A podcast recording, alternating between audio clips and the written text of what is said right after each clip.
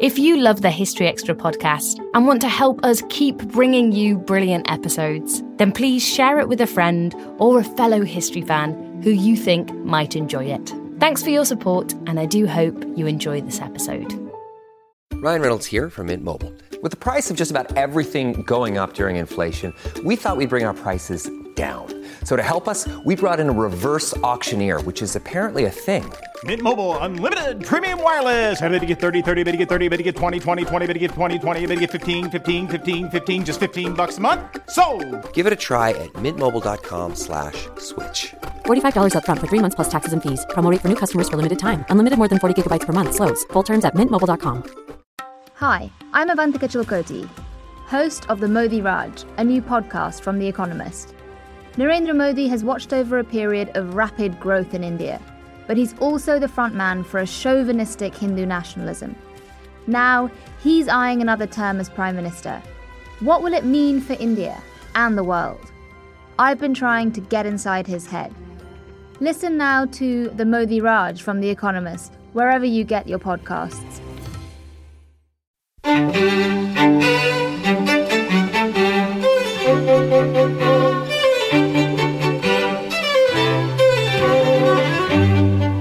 Listening to the History Extra podcast, brought to you by the team behind BBC History Magazine, Britain's best selling history magazine.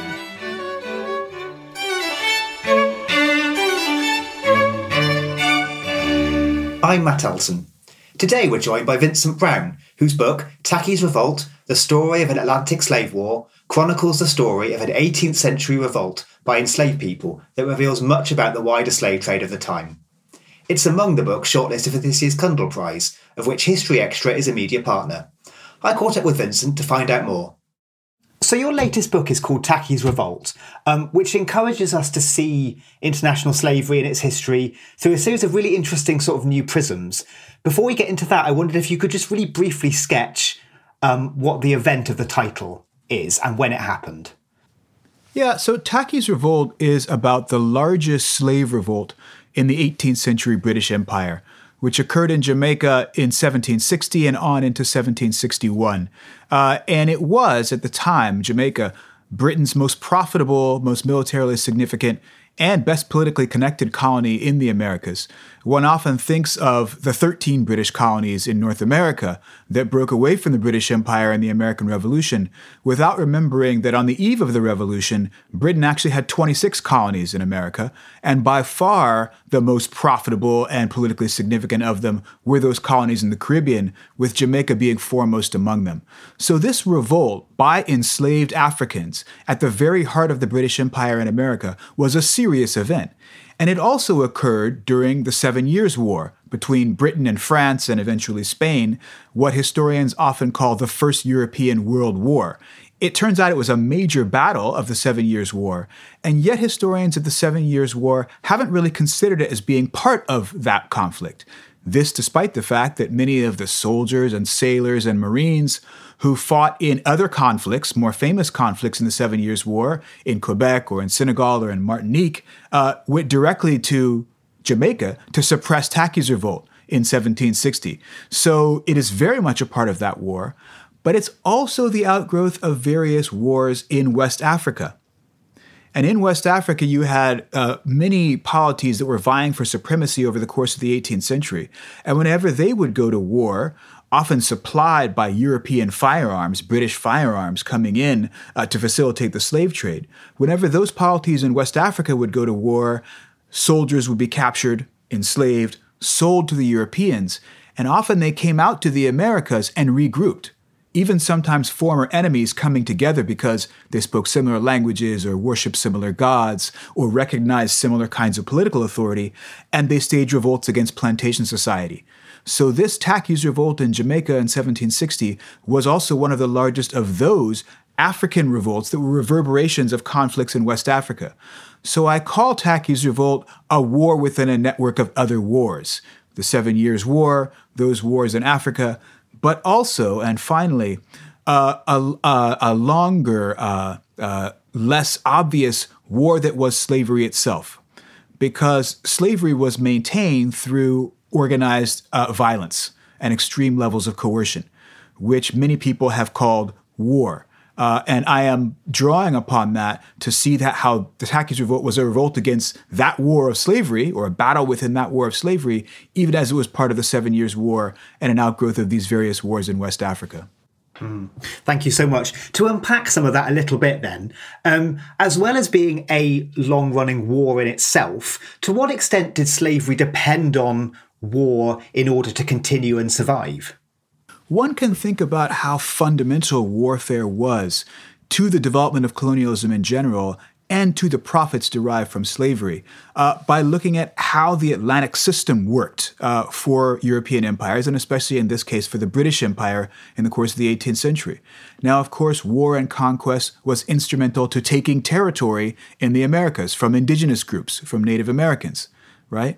War was uh, important for defending that territory from other European powers. So, over the course of the 18th century, uh, as we often as we often discuss, uh, Britain was essentially at war with France for the entire length of that period, uh, and at various times with the Spanish, and in the 17th century with the Dutch as well. So, war between uh, Europeans and Native Americans, war between European empires themselves, but then also, as I said, in order to staff the plantations that were the source of the greatest profits for European empires in the Americas, uh, they depended on enslaved Africans, many of whom uh, almost a majority of whom had been captured either in wars between West African states or had been displaced as a consequence of those wars between West African states. So, war was fundamental to making the imperial system go uh, and for generating its profits. What do we know about the title character of your book, and what does that story tell us about this wider picture? Tacky himself remains somewhat of a mysterious figure. He was first described as a leader of this insurrection in 1760, uh, where it started in the parish of St. Mary on the north side of Jamaica. Um, and he was first described in colonial newspapers, uh, and we have uh, evidence from the Philadelphia Gazette that circulated widely uh, that among the first named leaders were one named Tacky and one named Jamaica. Later on, when we get to the first historian's account of the revolt, and that's Edward Long's account from 1774 as part of his three volume history of Jamaica, we have Tacky identified as the principal leader, and we have his participation essentially um, governing the entire process. Now, this I think we have reason to suspect because once I did the research to go back and really think more broadly about how Tacky's revolt played out, Tacky himself really only lasted for about nine days of that initial revolt, which went on over the course of a year.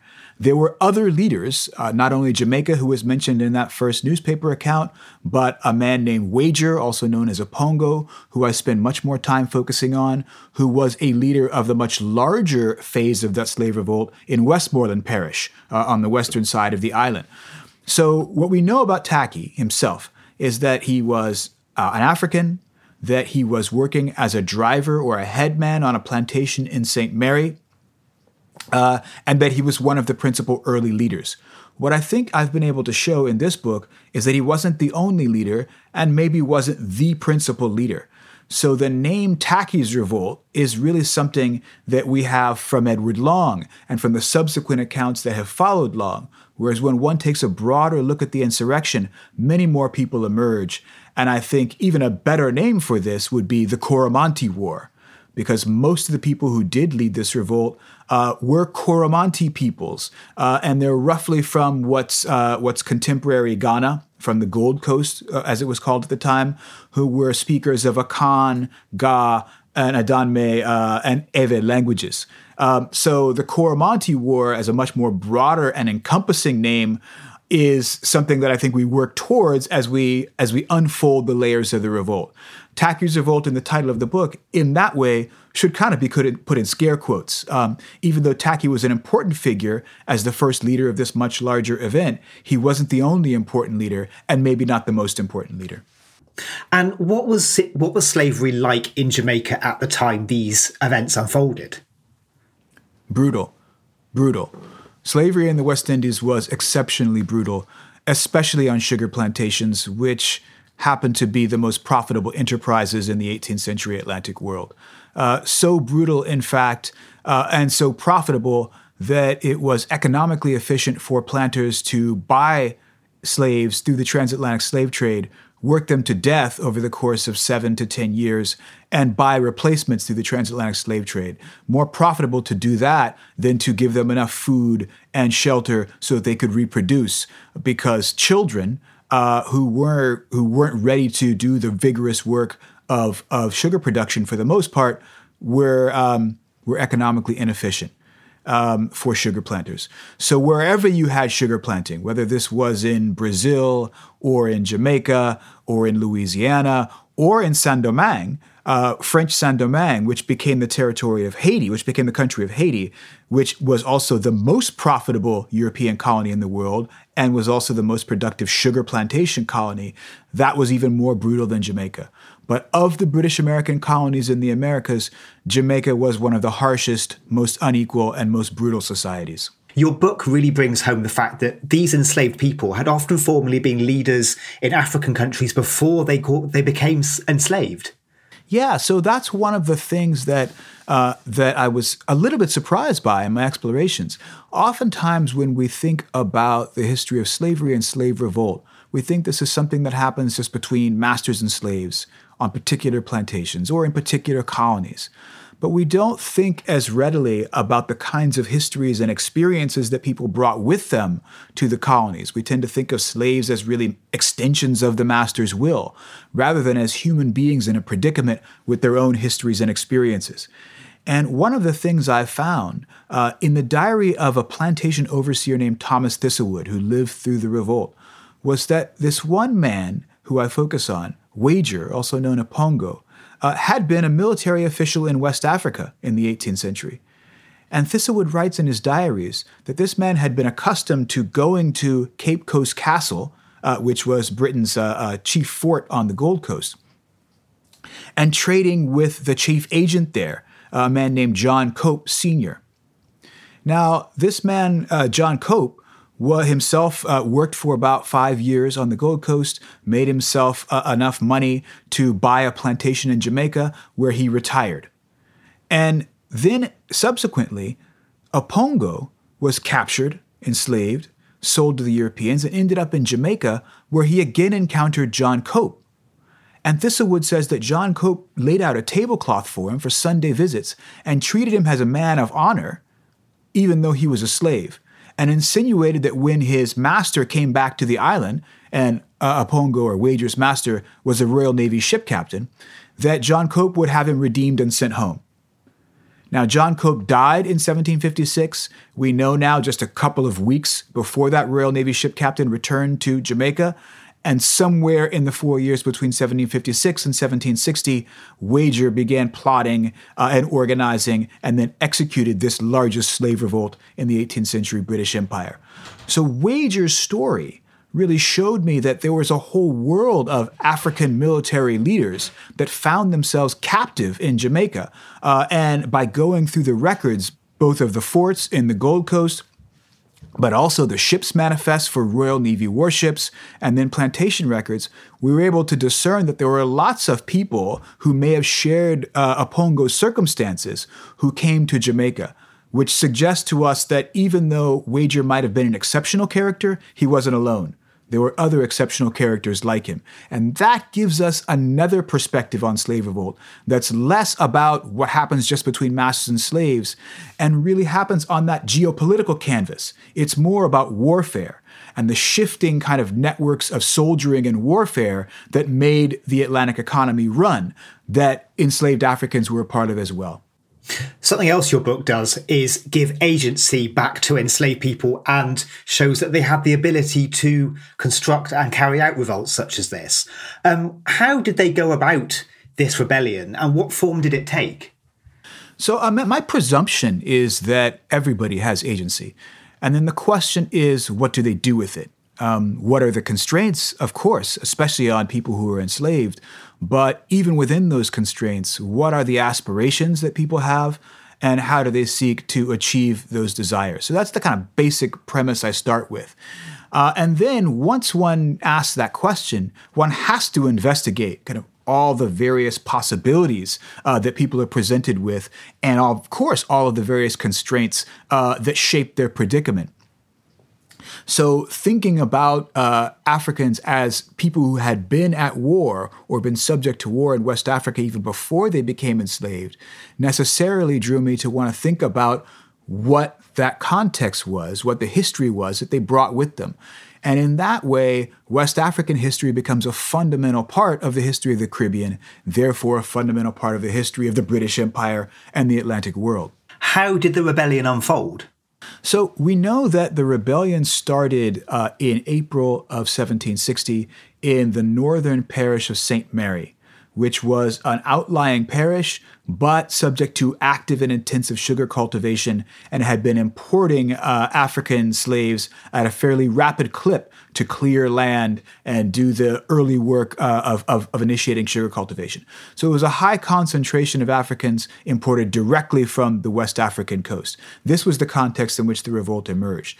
It played out over the next couple of weeks from April 8th, April 7th, 8th, uh, 1760, uh, through the next two weeks as Africans moved up the main roads of the parish, burning plantations as they went, uh, and trying through those signals of burning plantations to call other Africans Africans to their to their side. Uh, and that's when the British mobilized the counterinsurgency. First, the militia, which was always drilled uh, and ready, but rarely fairly effect, rarely effective against uh, uh massive slave uprisings. So the militia lost actually uh, its first encounters with the enslaved, um, but that gave the British time to send in uh, Royal Army soldiers, British Army soldiers and to swing ships around from uh, from Port Royal uh, to the bays on the north side, so they could provide support, arms, munition, food to the soldiers fighting in the interior. What they also did, and this is crucial, was they called up Maroon allies. Now, this requires us to go back a little bit. The Maroons were people who had been uh, escaped slaves who had fought for their liberation in earlier periods and through the 1730s, in fact, had fought a protracted war with the British, um, which was so effective that the British did not know they'd be able to keep the colony. They didn't think they would be able to keep the island. So in 1739, they signed treaties with the Maroons that secured independence for them, but also obliged the Maroons to police future slave revolts, which in the case of Tacky's revolt, they did. So the British called up these Maroons to supplement the British Army, the Royal Navy, and the militia. And together, these counterinsurgency forces were able to suppress the revolt in St. Mary.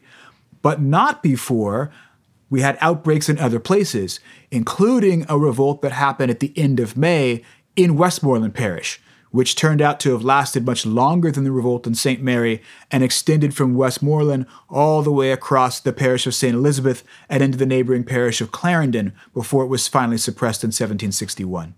So, did what we know as as Tacky's revolt inspire these other rebellions, or were they happening at the same sort of time anyway? So that's the thing we we actually still don't know, uh, even after what has been really a quarter century of research on my part. Is it could have gone either way. It could have been that Tacky's revolt was an independent revolt which inspired others, or it also could have been, and I think this is in some ways more likely, a revolt that was planned as an island wide conspiracy, but Tacky's revolt came off too soon. It didn't all happen simultaneously, and so the the colonists were able to suppress Tacky's revolt before the other revolts actually uh, uh, uh, uh took off and engulf the counterinsurgent forces. Um, we'll never actually know, in fact, because the rebels didn't leave tracks. There are not uh, extant trial records, um, as there are in, in the case of some other slave revolts uh, around the Americas. Um, but one thing we can surmise, especially from the revolt in Westmoreland Parish, is that revolt happened simultaneously on a number of parishes on either side of the Hanover Mountains, suggesting a pre existing network of planning and communication um, that existed before that revolt happened on May 25th. So we can say, at least in the case of the Westmoreland uh, uh, Parish revolt, that was widely planned. And I think from that we can we can at least guess Uh, and I think it's uh, it's a plausible conjecture that this was an island ride revolt planned in advance, uh, with Tacky's revolt happening a bit too soon. And we should see it as part of a wider war. We should definitely see this as part of a wider war, uh, in part because, as I said, it was an outgrowth of these conflicts in Africa. It was a major battle in the Seven Years' War. It was uh, a, a, major uprising in the constant violent tensions of slavery, uh, the violent social relations that made slavery work, right? As I said, it was a brutal society, not only because people were dying from overwork, but because in order to keep people regimented, you, need, you needed military discipline on the plantations. So uh, only violent coercion was possible to grow sugar through the 18th century in these slave plantations. So it was a major uprising in that larger subterranean war as well. And also because it anticipated revolts that came after. There was another small uprising in 1763. There was another relatively major uprising in 1765. There was a major conspiracy that planters uncovered in July 1776 that involved many people who were not only Africans, but Creoles, natives born on the island as well, uh, and on and on and on and on. So much so that there was an episode that I uncovered from the early 19th century where a planter had imported some, some brand new recruits from Africa, some brand new captives from Africa.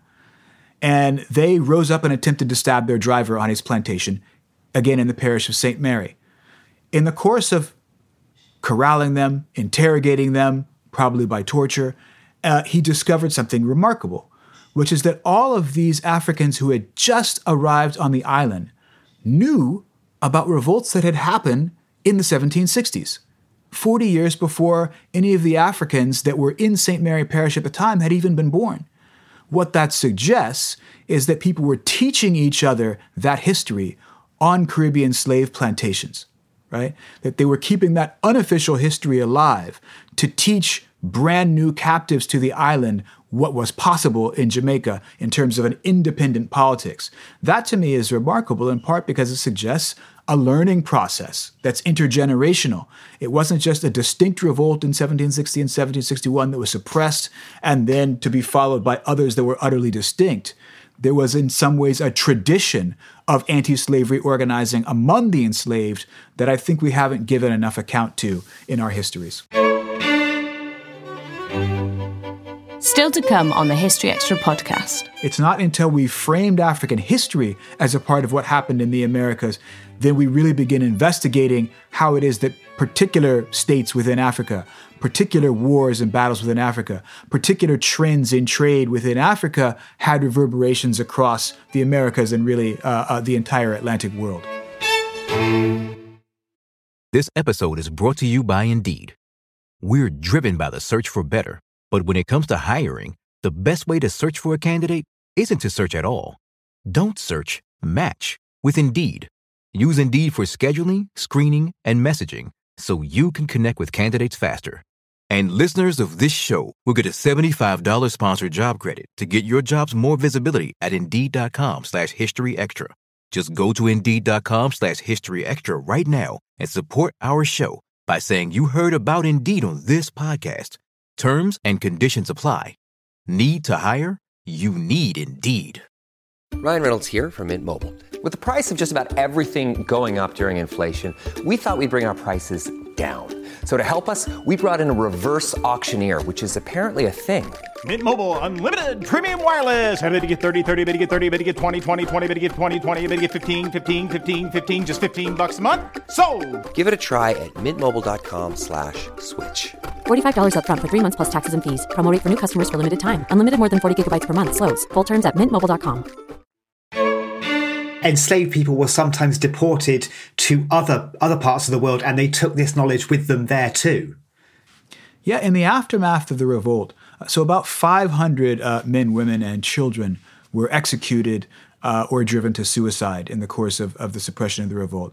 But another 500 or more were exiled, subject to transportation. And when they left the island, they took the stories of Tacky's revolt with them to other parts of the Americas. So we know that a large contingent went to what was then called um, uh, uh, British Honduras, now the country of Belize. And sure enough, several years later, there was a slave revolt in British Honduras, probably involving some of these people who had been transported from Africa, uh, transported from Jamaica after Tacky's revolt, and certainly people who knew about Tacky's revolt. We also know that at least one full shipload of exiled uh, uh, rebels, or these people who'd been accused and convicted of rebellion, went to Virginia. And we also know that at a later period, there were people who were exiled and transported to French Saint Domingue.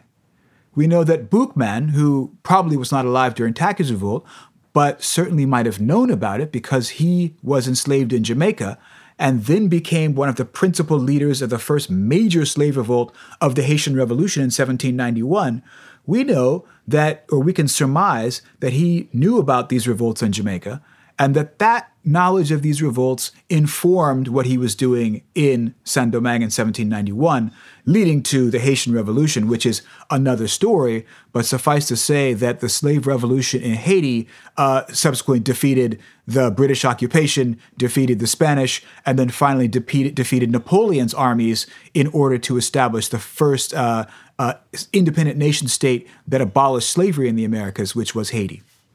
Do you think the role of these rebellions in ending the slave trade has been obscured or diminished?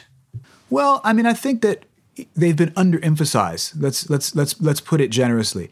Um, insofar as what what has happened is we have tended to focus on legal abolition uh, and parliamentary abolition, especially in the British Empire, um, at the expense of these movements from below. Now, there are a number of reasons for that. One is because oftentimes in history we tend to focus on elite figures. One reason is because it's in some ways easier. They leave more sources for us to ferret through, and we don't have to do the kind of extensive uh, mining and guesswork that we have to do with what we often call more subaltern histories. So there's a kind of ease of access to those elite sources that has encouraged us to focus on elite action as the motivators of history. But I think what we also need to do is look at how those elite actions were compelled by people from below, by people acting from below. How abolitionists in some ways were compelled, compelled, engaged with, in touch with, and responding to these slave rebels who didn't need permission from parliamentary abolitionists in order to stage their revolts. So, really, that allows us to think more geopolitically and in a more integrated fashion about how it is that history works, right? It's not that these elite figures are unimportant. It's just that they too are embedded in a larger world in which the activities of non elite figures uh, factor significantly. I was really struck uh, by the contrast in your book uh, with the kneeling enslaved figure of some of the abolitionist posters with the kind of people that you describe in this story. Yeah, so uh, familiar to most of us who think about the history of slave abolition, especially slave trade abolition in Great Britain, is that Josiah Wedgwood uh, woodcut figure of the kneeling slave, usually with the caption beneath it saying, Am I not a man and a brother? And that is an image and a, uh, a caption that continued on throughout the period of emancipation on into the United States and elsewhere. It's a it's a powerful and famous, and it was an important image uh, in abolitionist literature at the time. But one of the things that it has done, it has obscured black militancy, which predated it and which made a big difference. Right. So by focusing on the the kneeling uh, the kneeling slave, um, appealing right, for his humanity to be recognized, appealing to be recognized as a brother, uh, even in, in Christianity, we've missed out on the independent organizing tra- traditions of these Africans. And those were vital and fundamental. I think it's, it's important to recognize that Tacky's revolt itself, while not leading directly to abolition in Jamaica or the British Empire uh, or, or the United States, had an influence. And it was this that when British officials considered the costs of the Seven Years' War, and went to reorganize the British Empire, they considered Tacky's revolt as well as what had happened in North America in the Seven Years' War. And their reorganization of the British Empire, tighter administrative control, increasing taxes, is the reorganization that North American colonists revolted against in 1776. So in that way, the activities of these slave rebels was indirect, indirectly contributed to the reorganizations that helped to provoke the American Revolution. More than that, they also helped to stimulate some of the earliest activity to regulate the slave trade. You found in various British colonies in North America uh, attempts to levy higher taxes on Africans imported directly from the continent, in part out of fear of slave rebels, inspired by Tacky's revolt. Uh, so there were various colonies in which you had these these higher taxes, uh, and that, those were some of the first anti-slave trade measures in the British Empire. Now it also did another thing, and and this is more ambivalent, which is that while some people were sympathetic to the, the attempt at freedom by these slave rebels and wrote so in their tracts, helping to stimulate another strain of abolitionist activity, there were many more people uh, who were simply afraid of Africans, saw them as a threat, and equated blackness with social danger, with threat and violence and even criminality. And so that helped to nurture a strain of anti black racism or I would even say anti black militarism uh, that continued on long after Tacky's revolt. When did slavery finally end in Jamaica? Slavery was finally abolished officially in 1834 uh, on August 1st, 1834, but there was an apprenticeship period in which those uh, formerly enslaved persons were still compelled to work for their, their former owners, and that didn't end until 1838. So the date for the uh, the emancipation of the enslaved in Jamaica is 1838 rather than 1834, as is commonly assumed, in part because that apprenticeship period was still much like slavery. But the struggle didn't end there, obviously. So the former owners of the plantations and former owners of capital, despite being largely ruined, still tried to press whatever advantages they had, still tried to force the formerly enslaved people into uh, subordinate positions. And so the, the social relations that were born of slavery, those vast inequalities, often maintained by violence, those outdated slavery, those, those post dated slavery, uh, and frankly, um, in an underlying way, we still live with the legacies of that violent inequality today. Do you think that our view of slavery and the international slave trade needs to be much more coordinated, I suppose, geographically and historically? I absolutely think that we should be seeing slavery in a transnational, transregional perspective. And one of the reasons I wrote this book the way I did is to remind people that these black rebels in Jamaica were themselves world historical actors. I think it's far too easy to see slavery as something that happens in, in small locations um, and forget that this was an organizing structure for the political economy of the Atlantic world. That without the slave trade and slave plantations, you would have had no European expansion in the Americas. You would have had no British, French, Spanish, Portuguese America and you would have had no Brazil, Haiti, uh, the United States, Cuba, Mexico, etc. Right. So one has to contend with the history of slavery in order to contend with the way the map looks today. There is no political history of the Americas, and frankly, I would say uh, of Europe either, uh, without contending with that major world historical transformation that was the colonial, the imperial expansion of Europe into the Americas, which was dependent upon the slave trade uh, and the enslavement of Africans and their descendants.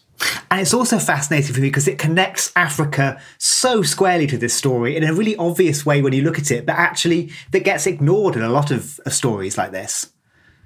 Well, I think we're still wrestling with the the bias um, left to us by some of the kind of earliest historiographers um, who didn't think that Africa had a history worth recounting. So the philosopher G.W.F. Hegel who we often attribute to being one of the founders of Western philosophy, proclaimed that Africa formed no historical part of the world.